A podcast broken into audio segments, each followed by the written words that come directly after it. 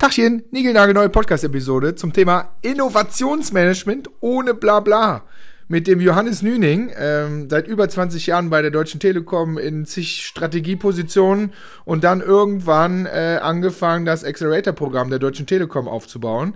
Und der weiß wirklich, wovon er spricht, weil der macht äh, Innovationsmanagement in Corporates einfach schon ewig. Der kennt sowohl die Corporate äh, Challenges als auch die Startup Challenges. Deswegen äh, unbedingt anhören, ganz, ganz viele Insights äh, zum Thema Umsetzung, Kundenfokus äh, und wie man so einen Accelerator aufbaut und wie man es vielleicht auch nicht aufbaut. Und am Ende verrät natürlich der Johannes seine Top Gross Hacks. Also bis zum Ende unbedingt durchhalten. Tschüsschen, viel Spaß. Executor Die.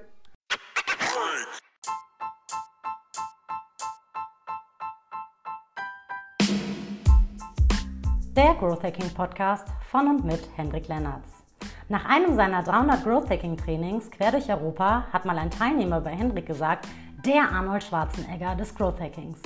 Du bist hier richtig, wenn du ständig auf der Suche nach echtem Growth bist. Also Wachstumshacks und Strategien, mit denen auch du das Wachstum deines Unternehmens provozieren kannst. Was diesen Podcast so besonders macht, wir konzentrieren uns zu 100% auf die Umsetzung. Denn bekanntlich gilt, nur umgesetzte Ideen sind valide Ideen. Viel Spaß und denk daran, execute or die.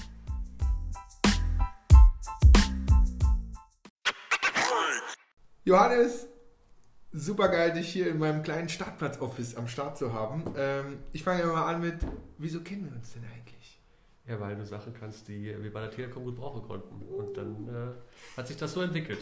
Ja, hat sich so entwickelt. Ja, wo du sagst Telekom, dann musst du einmal im Detail erklären, was hast du eigentlich mit der Telekom zu tun und äh, du bist ja schon ein bisschen länger bei dem. Ja, ich habe ne? jetzt bald äh, 20 Jahre voll. Ja. Ähm, und habe einiges gemacht. Die letzten Jahre äh, habe ich in der Telekom ein Programm aufgebaut, das äh, UQBate mhm. heißt. Mhm. Das hat zum Inhalt, unsere eigenen Leute zu unterstützen, ihre Geschäftsideen und die eigenen Ideen selbst zu realisieren. Und wir haben ein drei Monats Accelerator Programm angeboten, wo man aus der Idee äh, die Idee zu einem finanzierungsfähigen Projekt entwickeln konnte. Und ich habe lange nachgedacht, was denn äh, irgendwie adäquate Jobbeschreibung ist. Mhm. Und äh, bisher ist mir nichts Besseres eingefallen, als zu sagen, ich bin sowas wie ein interner Business Angel. Mhm. Das heißt, wir unterstützen Geschäftsideen in einer ganz frühen Phase. Ähm, und es geht also um Business, es geht aber auch um Unterstützung. Das ist so die Angel-Seite. Aber neben dem Innovationseffekt äh, stecken in diesen Methoden vor allen Dingen auch kulturelle Wirkungen, weil unsere ähm, Protagonisten Erfahrungen machen, die sie im Alltag nicht machen, zum Beispiel dass wenn man eine Geschäftsidee hat, dass im Markt keiner auf einen wartet und dass die Idee mhm. vielleicht nicht unbedingt zu einem Kundenproblem passt. Und das verändert natürlich auch die Art und Weise, wie unsere Alumni dann ihren Job später mhm. weitermachen. Mhm. So, du hast eben gesagt, äh, äh, vor ein paar Jahren. Sag mal genau, weil ich habe, äh, oder es gibt sehr, sehr viele Unternehmen, die gerade damit äh, mit dem Gedanken spielen, auch ein Accelerator-Programm aufzubauen. Es gibt ein paar, die haben jetzt damit angefangen. Habe ich dir immer gesagt, ich finde euch und ich finde dich besonders interessant, weil du zu den wenigen gehörst, die ich kenne, äh, die da einfach schon ein paar Jahre auf dem Buckel haben. Also sag mal genau, wann habt ihr das angefangen? Also vor wie vielen Jahren? Also das erste Projekt ja. hat gestartet mit einem Team im August 2011. So, das, das heißt, ist mal ein Word erstmal, ne? 2011. Heißt, 2011. Ja. Das heißt, die, also die, die ähm, Entstehung, mhm. so die Beobachtung von einem Problem im Unternehmen, das fing so 2009 2010 an mhm. und den Programmnamen, den gibt es auch seit 2010. Das ist mal ein paar Jahre, ne? Das heißt eigentlich. Genau. Also 50 Prozent meiner Telekom-Zeit habe ich äh, anfangs in einer quasi in einem Zusatzjob neben meinem damaligen Executive-Job ja. und jetzt die letzten vier Jahre Fulltime ja. ähm, veranstaltet. Und ähm, genau, dass ich das machen konnte, ist auch der Grund dafür, dass ich noch da bin. Ja, du brauchtest diese Insel. Ja, beziehungsweise diesen, ich würde mal sagen, das ist äh, ein Startpunkt. Ja. Ne? Das ist eigentlich ein äh, Startpunkt, wo so ein Unternehmen sich auch äh, entlang von wirklich äh, Erfahrung äh, entscheiden kann, wie will ich eigentlich mein Innovationsmanagement mhm. Äh, veranstalten oder wie will ich es ergänzen, ne? ähm, mhm. damit ich eine Wirkung erziele, sowohl auf der Kulturseite, aber eben auch auf der Seite, dass Innovation entsteht und auch Werte entstehen. Mhm. Pass auf, ich finde das super spannend. Ähm, was war denn die initiale Idee, ich sage jetzt mal 2010, 2011, mit der ihr gestartet seid sagt, das ist ein Projekt, das ist ja auch ein Investment. Ne, zu sagen so, was, was wolltet ihr damit erreichen? Das ist Frage 1 und danach kommt, das passt aber dann in die Geschichte, was ist denn jetzt im Rückblick heute für dich am Ende draus geworden? Was waren dann die Effekte, die vielleicht gematcht haben? Was waren aber auch die Effekte, die vielleicht nicht gematcht haben, wo du sagst, boah, das haben wir gar nicht so kommen sehen, das ist aber am Ende passiert? Das können ja auch schlechte Sachen sein. Ja, also ähm, so bildlich gesprochen war die Idee, Gründergarage aufzumachen im Mhm. Unternehmen, wo äh, Leute selber an ihren eigenen Ideen arbeiten und zwar von A bis Z. Das heißt, von der, ich habe irgendwie über, bin über ein Problem gestolpert, ich habe eine Technologie gefunden, die eine Chance birgt, ich habe irgendwie eine Wettbewerbsbeobachtung gemacht, ich habe im in einem Markt, der tendenziell eher immer ein bisschen früher dran ist, was gesehen, was man hier in Deutschland noch nicht hat oder so. Also irgendwo Mhm. eine Motivation bei einzelnen Personen entsteht, die sagen, ich will mich da selber drum kümmern und bis Z heißt halt wirklich auch daraus äh, ein Geschäft zu machen und das aufzubauen. Ne? Mhm. Und die Beobachtung, ähm, die Erfahrung im Unternehmen war, und das ist jetzt nicht Telekom-typisch, sondern allgemein, Mhm. dass halt so ein Unternehmen einfach arbeitsteilig zusammenarbeitet. Da geht es um Zuständigkeiten, da geht es um, um Bereiche, um, um Machtzentren Mhm. äh, und ähm, die sich auch häufig gegeneinander abgrenzen. Und so Innovation wird halt häufig so gemacht, dass jemand für Innovation zuständig ist, also irgendwie Trend-Scouting, äh, Proof of Concept Mhm. bauen ähm, und dann wird das äh, in aller Regel in einen schon vorhandenen Produktbereich übergeben der das dann weitermacht mit den vorhandenen Strukturen, zum Beispiel Vertrieb, wird dann im Markt bearbeitet und so weiter. Und so hat man schwuppdiwupp äh, pro Idee 150, 200 Leute, die alle teilweise mit zuständig sind und keiner ist wirklich sozusagen mit, also organisatorisch vorgesehen, dass er mit Herzblut dabei ist. Mhm. Ne? Und äh, ich habe gesagt, 20 Jahre bin ich dabei. Das heißt, so die Beobachtung war, dass als ich angefangen hatte, so Unternehmen wie Facebook und, so, und WhatsApp und so weiter noch gar nicht existiert haben. Google war noch ein Start-up, Amazon war im Prinzip noch ein Start-up. Ähm, und das sind äh, alles ähm, Beispiele dafür, dass aus kleinen Anfängen auch große relevante Unternehmen werden können. Da habe ich mich halt gefragt, okay, was, warum machen wir das nicht und was kann ich tun? Und das war so die, Mhm. die Motivation. Und dann, wie habt ihr, wie habt ihr gestartet? Also dann war, habt ihr eine Ausschreibung gemacht oder, oder wie macht man sowas? Ja, wir haben- 2011. Genau, also wir haben, Oder erst, 10. ja. wir haben erstmal das falsch gemacht, beziehungsweise wir sind auch damals schon über äh, Design Thinking Ja. äh, äh, Diskussionen gestolpert, so von IDO äh, 2009, 2010. Da war ich, glaube ich, auch schon late, äh, spät zur Party. Dann Eric Ries, Steve Mhm. Blank, so die Lean Startup Protagonisten, Osterwalder, das Mhm. Canvas, das gab es schon so, das Mhm. haben wir schon mal gesehen. Habe ihm gedacht, okay, wäre es nicht mal gut, beim Kundenproblem anzufangen, äh, statt immer bei der Mhm. Strategie Mhm. oder bei den Mhm. strategischen Zielen zu starten oder vom Profitabilitätsergebnis her zu kommen. Äh, das, also da würde ich sagen, das war auch richtig, das ist auch heute noch ein Leitmotiv, ganz klar. Mhm. Ähm, dann haben wir äh, in der, also erstmal ganz lange konzipiert, bis mal mein Chef zum Glück gesagt hat, jetzt fang doch mal an. Ähm, Mhm. Und dann haben wir äh, ein paar, ähm, paar Leute gesucht, die äh, an der Geschäftsidee, an der wir irgendwie auch rumgedacht hatten, die ganzen Monate davor, angefangen haben zu arbeiten. Das heißt, wir hatten eine vage Idee quasi in den Raum gelegt und gesagt, wer hat Lust, daran zu arbeiten. Und rückblickend ähm, haben wir da äh, alles falsch gemacht, weil wir haben zwar die Methoden angewandt und wir haben auch in unglaublicher Geschwindigkeit äh, ein Produkt entwickelt, auch Kunden auf der Plattform Mhm. gehabt. Ähm, aber wir hatten kein, kein Gründerteam, was irgendwie gesagt hat, okay, äh, die erste Iteration hat nicht funktioniert, wie können wir das Problem noch anders lösen? Ne? Sondern wir haben uns bei einem Management, Mhm. ähm, wo ich auch sagen würde, das war richtig, weil wir hatten nur den einen Investor äh, und unser Unternehmen äh, verpflichtet, dass wir bis zu einem bestimmten Zeitpunkt äh, auch nicht nur Kunden auf der Plattform haben, sondern auch Transaktionen. Und da wir auch nach Wochen, Monaten, nachdem wir diesen Auftrag abgeholt hatten, immer noch genau null Transaktionen hatten, haben wir dann gesagt, okay, also wenn wir uns ernst nehmen, wenn wir den Auftrag ernst nehmen, wenn ihr euch ernst nehmt mit dem Auftrag, den ihr uns gegeben habt, dann machen wir jetzt Schluss. Mhm. Ne? Mhm. Und dann haben wir äh, das Büro aufgeräumt und die Sachen gepackt und im Einpacken haben wir dann mit den Mitstreitern so äh, äh, diskutiert oder uns darüber äh, ausgetauscht, wie weit wir doch vom, ähm, vom Lean Startup äh, äh, Gedanken äh, Fake it till you make it, Mhm. äh, sprich doch selbst mit Kunden, hör erst mal auf das Problem, bevor du schon eine Lösung baust Mhm. und so weiter, äh, wie weit wir doch davon weg waren.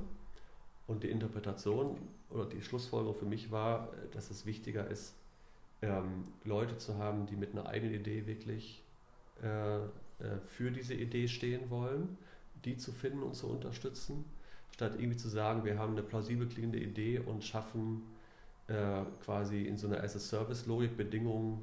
Wir holen uns Freelancer, die programmieren können, wir holen uns einen Service-Designer, der Kundeninterviews machen kann, wir casten ein, ein Callcenter, was die Kunden anruft. Ne? Das alles haben wir gemacht. Ähm, und rückblickend haben wir viel zu viel Geld ausgegeben. Das hätte ich jetzt gleich gefragt. Viel zu viel Geld ja. ausgegeben, obwohl das im Verhältnis zum normalen äh, Produktentwicklungsprojekt ja, ja, irgendwo in der Dimension 5% ähm, war. Ne? Also im relativen Verhältnis war das super schnell, super billig und super konsequent. Im äh, Bezug auf die Ansprüche, die wir hatten, war das, ähm, also wir standen im Startblock und sind erstmal mhm. mit aller Kraft rückwärts gelaufen. Ne? Mhm. So ungefähr da will ich kurz reinfragen. Ich, ich, erinnere mich, als ich bei meinem ersten Accelerator-Programm gebucht war als Coach, das war in Berlin, ohne den Namen nennen zu müssen. Und ich hatte von Accelerator-Programm keine Ahnung. Mir war es so, ah, das sind Startups, Startups-Coach, okay, kann ich, will ich, finde ich cool. Und dann war ich abends mit den Essen, waren so also zwei, drei Teams, mit denen ich mich gut verstanden habe, waren wir abends immer essen und ein Bierchen trinken. Und dann habe ich das erstmal verstanden, dass das auch in-house war. Das heißt, die haben ihren Job behalten. Und ich bin ja selber seit drei Jahren, also da war ich sehr frisch, da war ich vielleicht ein halbes Jahr allein unterwegs irgendwie. Und dann haben sie gesagt, wie, ihr habt ihr euren Job behalten? Ja, die haben ihren Jobtitel behalten, die haben ihr Gehalt behalten und haben im Prinzip drei Monate geschenkt bekommen, um an einer Idee zu arbeiten. Und ich weiß noch, ich habe eine Viertelstunde gebraucht, um das überhaupt zu kapieren, weil das für mich in meinem Scope so gar nicht drin war. Und dann habe ich den einen gefragt und mal, sag mal, wenn ich dir den Job abnehmen würde, also den, die geben dir die Chance, drei Monate, vielleicht mit ein bisschen Kapital, hier gibt es ja diese 25.000 Euro, die schwirren ja immer in den Accelerator-Programmen so rum, die gebe ich dir, aber ich nehme dir deinen Job ab und ich nehme dir deinen Jobtitel ab und auch dein Gehalt. Würdest du machen oder nicht?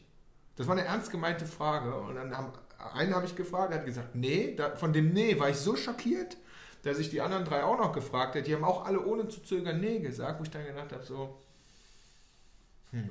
Das ist so ein bisschen das Beispiel, was du sagst. Ne? Ist es nicht so, dass Corporates am Ende dann doch zu viel Geld haben und zu viel Ressourcen haben, dass sie diesen Druck pivotieren zu müssen und ständig reflektieren zu müssen, was wirklich das Kundenproblem ist. Hast du das wahrscheinlich auch in den letzten paar Jahren das häufiger mal gesehen, oder? Also ähm, die Beobachtung, also die Beobachtung mhm. haben wir natürlich auch genauso ja. äh, gemacht. Ne? Also wenn du jetzt Leute drei Monate lang, äh, äh, wenn du den anbietest, du kannst drei Monate lang aus deinem, äh, aus deinem Job rausgehen und deine eigene Idee arbeiten, dann ist das aus Unternehmenssicht ein super wertvolles Angebot. Ja.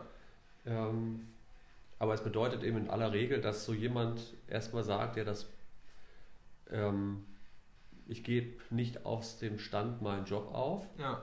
Und äh, ob es die Idee wert ist, weiß ich auch noch nicht. Ja.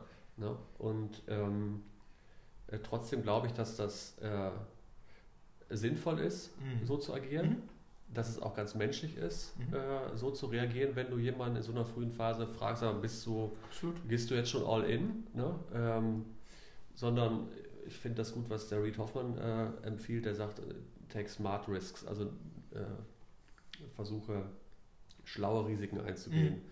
Ähm, und äh, wenn ich mir anschaue, wie viele ähm, Startups entstehen, die erst auch nicht so aus so einem methodischen Corporate Entrepreneurship Programm heraus hervorkommen, hervorgehen, dann äh, kannst du ja immer sehen, sehen dass es ein, also ein, häufig ein phasenweises Ablösen ist von dem, was man vorher gemacht hat. Oder ein durch Freelancing begleiteter Weg, dass man sagt, ja. ich muss irgendwie noch Agenturarbeit machen, ich kann äh, ich kann Webseiten bauen äh, oder Apps Nebenher programmieren oder ja. äh, die, äh, ähm, User Interfaces designen oder so und die Zeit, die ich äh, darüber hinaus habe, die investiere ich dann in mein, in mein Herzensprojekt und dass man also Schritt für Schritt ein Risiko erhöht, mhm. ist glaube ich äh, mhm. normal, ist auch sinnvoll und sollte man auch ernst nehmen. Mhm. So, und dann habt ihr das auch rausgeholt. So, wie habt ihr den Leuten denn jetzt geholfen oder vielleicht provoziert, das zu machen? Also was war, was war das Angebot bei euch? Also im Kern, jetzt die letzten äh, zwei Jahre haben wir im Kern äh, äh, drei Monate Job-Visiting angeboten. Ja. Wir haben das äh, Scholarship genannt, ja. ne, haben da zum Beispiel beim Startplatz gnadenlos geklaut, die ja auch irgendwie Stipendien vergeben haben gesagt, okay, das ist ein Stipendium, darauf kannst du dich bewerben mit deiner Geschäftsidee. Mhm. Und wir haben den Bewerbenden gesagt, dass äh, wir eine schon angebrütete Idee mit den drei Monaten unterstützen wollen. Also wir haben im, im ähm, also ein Auswahlgespräch in, den, in der Bewertungsrunde mit den äh, Bewerbern haben wir äh, Fragen gestellt wie, äh, was war deine größte Lernerfahrung bis jetzt, mhm. Äh, als du in dieser Idee gearbeitet hast. Ne? Das heißt, wir haben so Schätzer oder so, so Näherungen gesucht, wie man erkennen kann, ähm, dass ein Team lernwillig und lernfähig ist, aber dass eine Geschäftsidee auch im Markt eine Relevanz haben kann. Ne? Weil ähm, wir vielleicht eine Idee gut oder schlecht finden oder Sympathie haben oder keine Sympathie für eine Idee haben, ob die funktioniert, das kannst du in so einer Phase ja ernsthaft mhm. überhaupt nicht wissen. Ne? Ähm, wie sollen die Menschen, die jetzt dieses Team beurteilen, das Branchen-Know-how mitbringen, was die Bewerber äh, mitbringen? Ne? Wie mhm. soll man das wissen? Ähm, am Anfang ist jede Idee eine schlechte Idee, man muss sie erstmal ausprobieren und, und zuspitzen und so weiter. Und ähm, ein weiterer Schätzer war, äh, kommst du allein oder nicht. Mhm. Ich sage immer, zwei Spinner sind überzeugender als einer. Ne? Mhm. Weil äh, du hast da schon mal jemanden überzeugt, mitzumachen. Mhm. Ähm, wir haben auch gefragt, warum die Telekom das unterstützen soll, liebes mhm. Team. Warum glaubt ihr, dass wir das als Company unterstützen sollten? Und haben wir auf überraschende Antworten gehofft, cool also individuelle Perspektive. Ähm, aber letztlich war es eine Ermessensentscheidung, welchem Team wir ein Angebot machen wollten, ja. weil diese drei Monate, wie gesagt, sehr wertvoll äh, äh sind, sehr großzügig ähm, aus Unternehmenssicht und ähm, konkret haben wir ähm, neben einem, heute sagt man, klassischen Bootcamp, also einem adaptierten Startup Weekend oder einem Hackathon äh, ähnlichen Format, wo vor allen Dingen die Interaktion mit Kunden im Mittelpunkt steht ja. und das äh, äh, Pitch-Training, ähm, haben wir ein Demo-Day äh, inszeniert, eine Abschlussveranstaltung, eine Feedback- und Netzwerkveranstaltung öffentlich, wo unsere Teams äh, auf der Bühne sich präsentieren konnten und nachher auf dem Marktplatz mit dem Publikum sich vernetzten äh, konnten und Feedback äh, zu ihrer Idee und zu ihrer Person erhalten konnten. Und dazwischen haben wir ganz viele unterschiedliche Unterstützungsangebote ähm, äh, äh, ausprobiert und teilweise darauf aufgebaut. Über den Weg haben wir uns ja auch kennengelernt. Ähm, und dabei auch die Erfahrung gemacht, dass so das Verhältnis von Workshop und quasi ähm, intellektuellem Input, methodischem mhm. Input zu mhm. persönlicher Begleitung zu den Problemen der einzelnen Teams, dass der Workshop-Anteil immer kleiner geworden ist. Mhm. Ne, also dass die persönliche Arbeit ähm, mit den Teams an den konkreten Problemen äh, in Bezug auf die Expertise, die du jetzt zum Beispiel mitbringst, am meisten geholfen hat, vor allen Dingen, wenn sie eben ähm, konkret mhm. das machen die Umsetzung ermöglicht. Ja. Ne? Und ja, ja. Also nicht nur zu sagen, oh, jetzt habe ich es verstanden, wie man es machen müsste, sondern was mache ich jetzt hier ganz konkret? Ne? Und du sagst dann, okay, lässt nächste Woche gucken wir, was konkret bei rausgekommen ist und was das dann heißt und wie wir dann konkret weitermachen. Mhm. Das war produktiv. Und mhm. äh, darüber hinaus haben wir halt ähm, wöchentliche Feedbackrunden mit allen Teams äh, organisiert und alle 14 Tage Coaching, Telefonate mit mir ähm, und dem, dem äh, Overhead sozusagen aus dem Programm, was halt eher auf die, wie geht es euch gerade, äh, Ebene, was habt ihr gerade für eine Herausforderung, ähm, ähm, sich bezogen hat und wo wir immer auch versucht haben, neue Kontakte zu knüpfen mhm. für die Teams. Mhm. So, wenn ihr mal, du hast garantiert ein so ein, so ein Paradeteam im Kopf, äh, ohne dass du es nennen musst. Kannst du aber gerne machen. So, was ist denn am Ende mit denen passiert, wo du sagst, so, ja, bei denen, das war so der Pfad nachher, wo ich gedacht habe, genau, das ist mein Paradebeispiel, genauso. Wir wissen, dass es nicht bei allen so sein wird. Das ist Startup-Wahrscheinlichkeitstheorie. Äh, ja. Aber so, was ist mit denen passiert in den drei Monaten oder wie ging es dann eigentlich weiter? Also ein paar ja. kenne ich ja sogar auch. Ja. Also zum einen ist ja ganz klar, ähm, dass wenn Jobvisit zu Ende ist, ja. Dann ist vor, also vorher klar, dass du erstmal wieder auf deinen Job zurückgehst. Und dann hast du so eine gewisse Hangover-Zeit. Ja, voll krass irgendwie, finde ich. Ne? Dann Ähm, brennst du dir da die Hütte ab und dann musst du wieder Ja, zurück. also es ist eine Hangover-Zeit. Ja. Du musst irgendwie auch irgendwie dich selber verorten, wie Ja. passt jetzt meine Leidenschaftsidee in meinen Alltag, Mhm. wie viel Alltag passt noch so in mein Leben. Mhm. Äh, und ähm, das ist für alle erstmal heftig. Mhm. Ähm, aber diese Sicherheit zu haben, nach drei Monaten wieder zurückzugehen, ähm, hat auch einen riesen Vorteil, nämlich dass nach drei Monaten auch dieser, diese 100% Verfügbarkeit für die eigene Idee vorbei ist. Mhm. Ähm, und die schlauen Teams erkennen, dass das eine Riesenchance ist, jetzt mal Gas zu geben. Ne? Ich sage immer, die drei Monate, dass die rum sind, ersetzen die den Kontostand bei einem Startup. Ja, Ne? Da arbeitest du gerade quasi gegen die, den, gegen die Uhr bis Insolvenz. Kohle mehr da ist. Ja. Ne? Und hier arbeitest du gegen die Uhr, bis äh, sie halt abgelaufen ist. Und so kann man also Drucksituationen erzeugen. Finde Ne? gut. Ähm, also die Erfahrung haben wir auf jeden Fall äh, äh, gemacht. Und ähm, ich, ich gehe mal kurz so durch die Zahlen, also was wir jetzt in den letzten äh, Monaten so unterstützt haben. So 36 Teams haben wir unterstützt. Äh, davon sind 90 Prozent der, der Personen nach wie vor äh, bei der Telekom. Ja. Äh, Das heißt, äh, so die, die stärkste Wirkung dieser Erfahrung spielt sich im Unternehmen ab. Mhm. Wir haben aber allen Protagonisten immer gesagt, okay, das ist dein Projekt nach deinen Regeln und wenn Unternehmertum die Basis für Innovation ist, dann heißt das eben, dass ein Programm nach den Bedingungen der handelnden Personen Mhm. äh, sich ausrichten muss. Wenn also jemand sagt, ich habe eine Idee, die ich mit und in der Telekom umsetzen will, dann sagen wir, okay, dann helfen wir dir dabei. Wenn jemand sagt, vielleicht ist es etwas, was ich mit der Telekom aber eher von außen umsetzen Mhm. will, dann sagen wir, okay, dann helfen wir dir dabei. Ja. Oder wenn jemand sagt, ich bin noch gar nicht sicher oder vielleicht, oder ich weiß heute schon, dass das mit der Telekom nichts zu tun hat, ich will ein Startup aufbauen, ähm, dann helfen wir auch dabei.